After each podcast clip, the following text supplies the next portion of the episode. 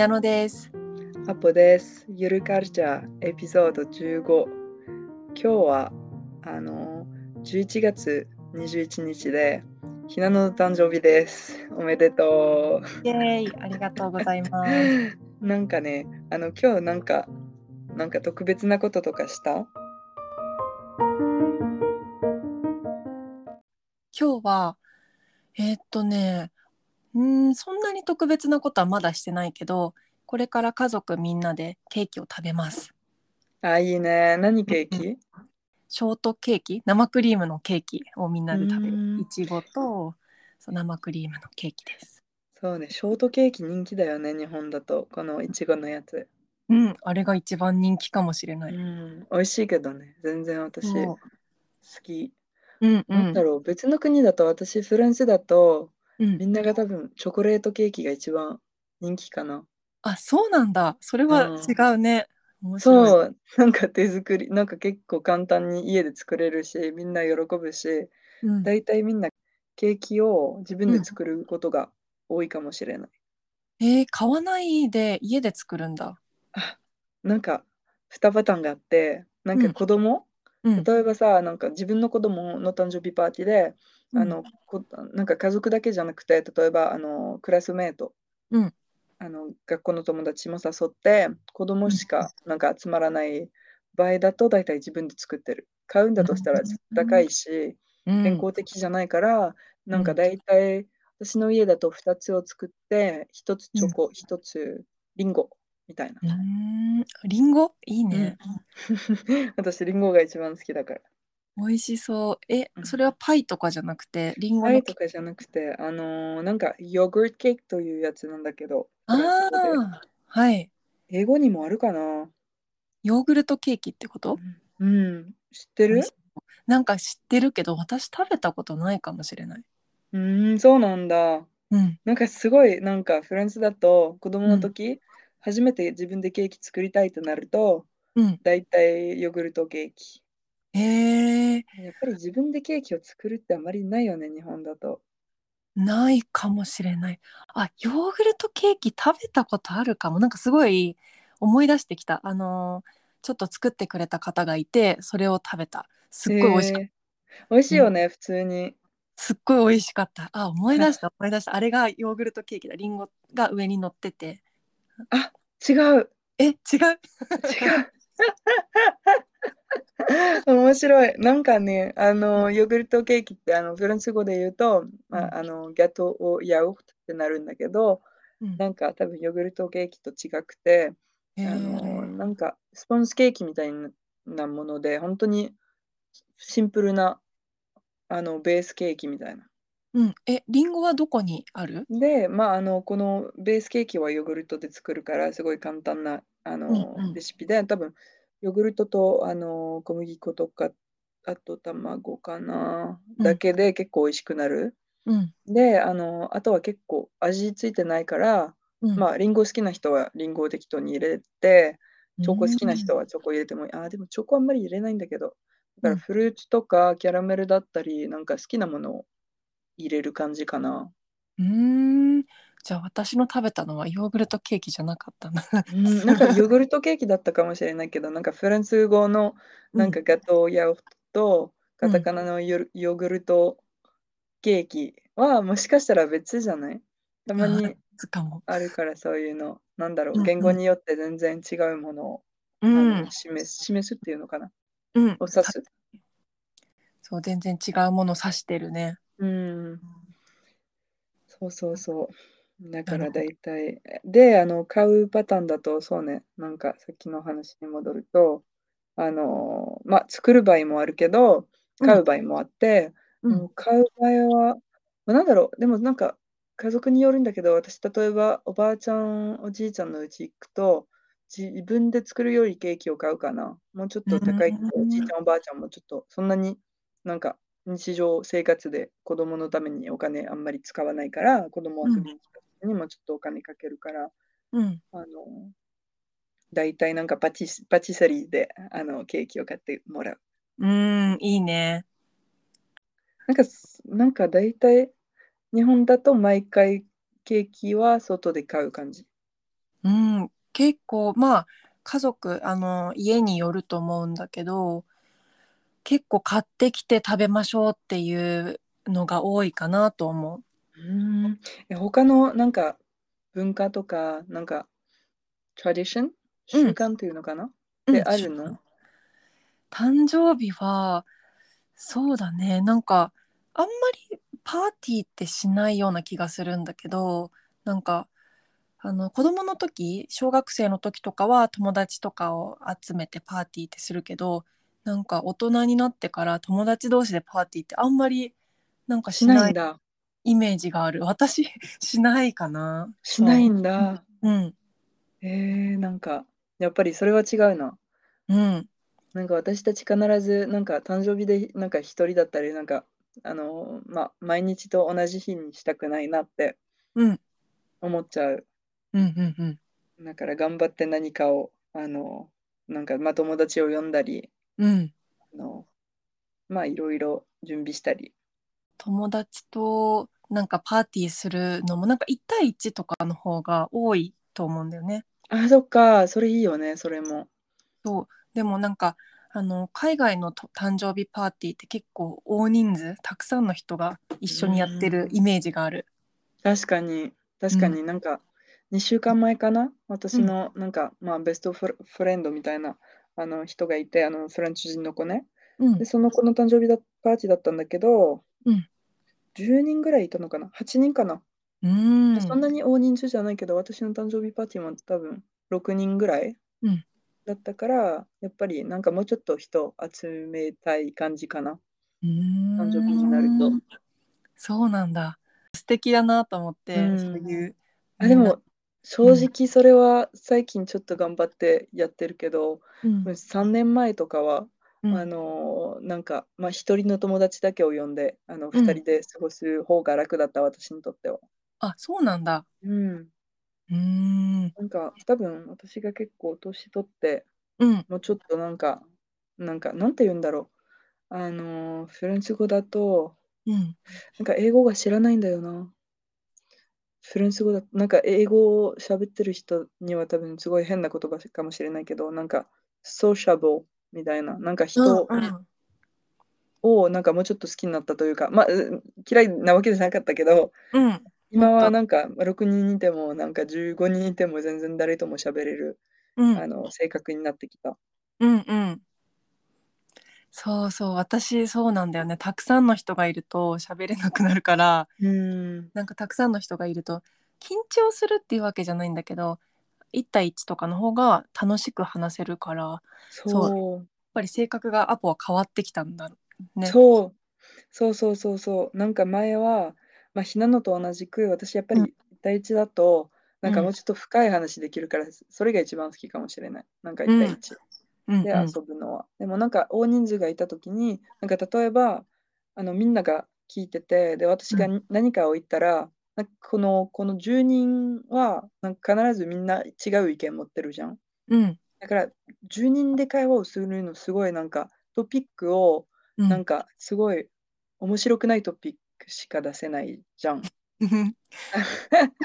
なんか誰か絶対なんか怒ったりとか、なんか誰かちょっと気まずいって思われたりするから、うん。なんかトピックをすごいなんか一般的な、まあ、天気の話だったり、確かに。すごい面白くないテーマになるから、ちょっと興味なかったけど、まあ今年取って、うんあのー私の意見を言って、なんか反対してる人がいれいても、そんなに気にしてない。だなからそれがるほどね。、それが変わったかも。ああ、面白い。変化があったんだね。そう。うんうんえ、なんか年取ってなんか性格とかってうん。うん、変わったことある？あそうだね。なんか、20歳、21歳、22歳、23歳、24歳、25歳、26歳、27歳。なんかずっと、なんか、かっこいい人になりたいなとか、あの、こんな人になりたいみたいな憧れがあったけど、なんか今28歳になりましたってなって、なんか楽しく生きたいなと思って、なんかね。あんまりこう自分にプレッシャーをあんまり与えないで例えば頭が良くなりたいとかかっこよくなりたいとかそういうのじゃなくてなんか楽に楽しく生きたいなみたいなそういう風になんかゆる ゆるカルチャーになってた。ああ、そっか。でもわかる。なんか私まだ、まだそれはなってないかもしれないけど、どんどんその方向に行ってる感じがしてる。うなんんかやっぱり年取ると、なんか、あ、まあ、いいや、みたいな。なんかこのままでいいなって、うん、そんなそう。に。なんか頑張りたいこともあるけどなんかそれを楽しみながらやる。なんか一生懸命やるのも大事だから一生懸命やるときはやるんだけどちょっと楽しくハッピーに生きていきたいなっていうふうに今は思ってるかな。うーん。確かに。な、なんだろう、多分あのさっきの私言ってたこととちょっとつながるかもしれないけど、うん。なんだろう、なんかもうちょっと自分の好きなこととか、うん。あの自分の自分の考え方ももうちょっと分かるようになるから、うん。なんか何かを始める前にあそれは絶対なんか合わないなってあの思えるようになる。うん。なんか多分1年前とかうん。なんか新しいなんかホビーだったり新しい仕事だったりなんか始める前にそんなに偏見がなかった。うん。頑張れば何も何でもいいなと思ってとりあえず頑張ろうみたいな。うん。で今はなんか絶対始める前にあそれはちょっと私っぽくないなって分かるようになってきた、確かに。なんか自分らしさとかが分かるようになってきたのかもしれない。そうね。なんか全然すごいなんかい一生懸命という気持ちが全然あの薄くなってないっていうのかな。うんうん前と一緒になんか私結構働くのが好きでなんかうん。なんだろうゆっくりするのはあんまり好きじゃないかもしれない私は性格。そう私もそうなの。あそうなんだ。そうなの。なんかあの前さあの2人で田舎に行った時な何もしないのに罪悪感を感じないでリラックスできるねって言ってたと思うけど、なんか本当に何もしないこととかできなかったんだけど28歳になって仕事とか勉強とかもっと頑張りたいなっていうことがいっぱいあるけど仕事とかにつながらない趣味を楽しみたくて。あそうなんだ。えそうだから例えば？そうそうあのフルートをね小学校の時になずっと習っていてそのフルートをもう一回やりたいなって27歳の時に思ってでちょこちょこやってたんだけどやっぱり仕事を優先してしまったり家族との時間を優先してしまったりして自分の時間が取れなかったのね。あそうなんだ。そう。だけどそのフルートをすごい頑張っても別に仕事につながらないけどなんかそれを自分の大切な時間をちゃんと取れるような28歳になりたい。だからなんえかー、こう仕事とか勉強だけじゃなくてそういう自分の趣味みたいな。うん。それを頑張って取れるように仕事も頑張ろうみたいな。なんかやっぱりいいね。お金も時間もないとできないから、確かに。うん、だからなんだろう。なんか仕事だけじゃなくてもうちょっとゆっくりできるものもやりたいんだ。うん、そうなの。うん。でなんかフルートはなんか今年はできるようになりたいって言ってるけどなんか、うん。もうすでにちょっとできてるってこと？そうだね。でもすごい。本当に下手くそであの嘘。小学校の時に、えっと、4年間ぐらいフルートを習っててでそれで発表会とかに出て「My Favorite Thing」っていう歌、うん。歌というか曲をね弾いたりとか発表会でして、うすごい楽しかったんだけどもっともっと練習すればよかったなって練習を続けておけばよかったなって思ってで大人になってからもう一回練習し直してるんだけどやっぱり全然上手じゃないからもっと頑張って練習したいなって思ってる。頑張って。自分も、まあ、仕事と関係ないあのホビーやっててうん。なんかボクシングを今1年間ぐらい頑張っててボクシングはすごい大好きなの、なんか仕事と関係ないし、なんかすごいストレスの発散になるしもう大好き、でも半年とか今そろそろ1年も経ったんだけど目的がないとうん。なんか続けられない。なんか最初はちょっとできるようになりたいなって思ったんだけど、今上手くなって次、なんか何のためにやってるのかってちょっとわからなくなったから、なんか、ひなのって、あの、何かを目指してフルートをやるのか、か普通うんになんかこの歌をできるようになりたいとかってある？ああ、そうだね。それないと確かにちょっと途中でギブアップしちゃうかもしれないね。本う当アポいいん。ところを教えてくれた。まあでももしかしたら音うん。楽は違うかもしれない。普通に音楽は私、なんか永遠に楽しめる感じがしてるから、うんもしかしたうん。ら運動とは違うけど、なんうかちょっとんうん。気になったから一応聞いてみた。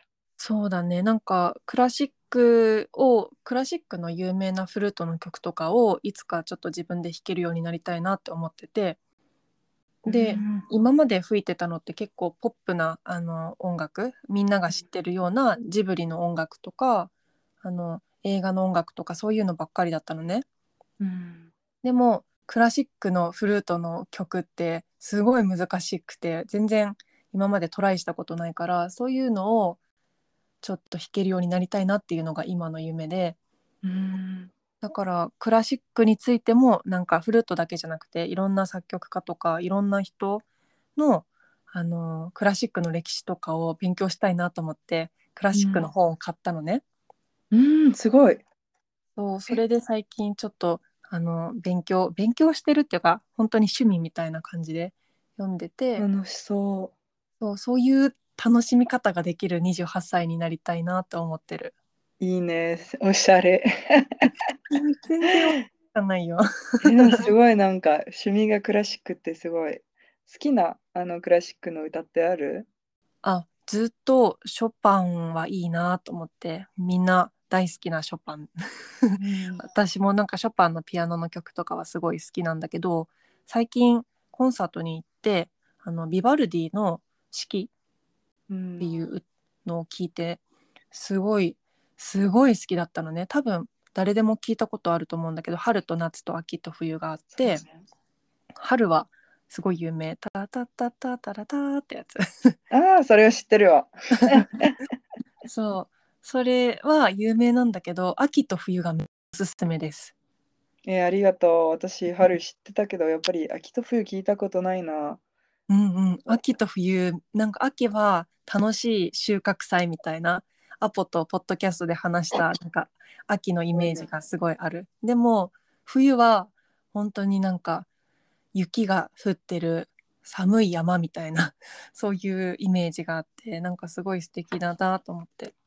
私、そんなに、あの、まあ、クラシックはちょっと、お母さんがすごい好きだから、いろいろ聞いてるはずなんだけど、今あまり思い浮かんだく、ん？浮かぶ？思い浮かばなくて、うん。あの、なんか一つの歌だけを紹介したくて、うん。クラシックじゃなくて、ちょっとフルートと関係あることで、あの、うん。みんな見てほしい動画があって、あの、ヨーロッパの結構有名な、あの、音楽のスタイルで、あうん。の、ハウス、ハウス、なんかヨーロピアンハウスが結構有名で、うん。で、一人の、あの、ハウスの、あの、アーティストがフランス人で、ブラディミール、ブラディミール・コシュマールという人で、あの、一つの歌は、アウロス、A-U-L-O-S で、うん。なんか動画、動画は、なんかこの人じゃなくて、ちょっとなんだろう、あの、学校の先生みたいなアクターを呼んで、この人がフルートをする動画、なんかちょっと、なんて言うんだろう、意味のない動画ですごい面白い。なんか 例えば、あの、フルートを吹いて、で、急にフル、フルートじゃなくて、なんか人参になったりとか、えー、なんか、ちょっと、あの、意味わからない動画だから、すごい見てほしい。今週ずっと笑ってた、これで。このおすすめを聞いてみます。ありがとう。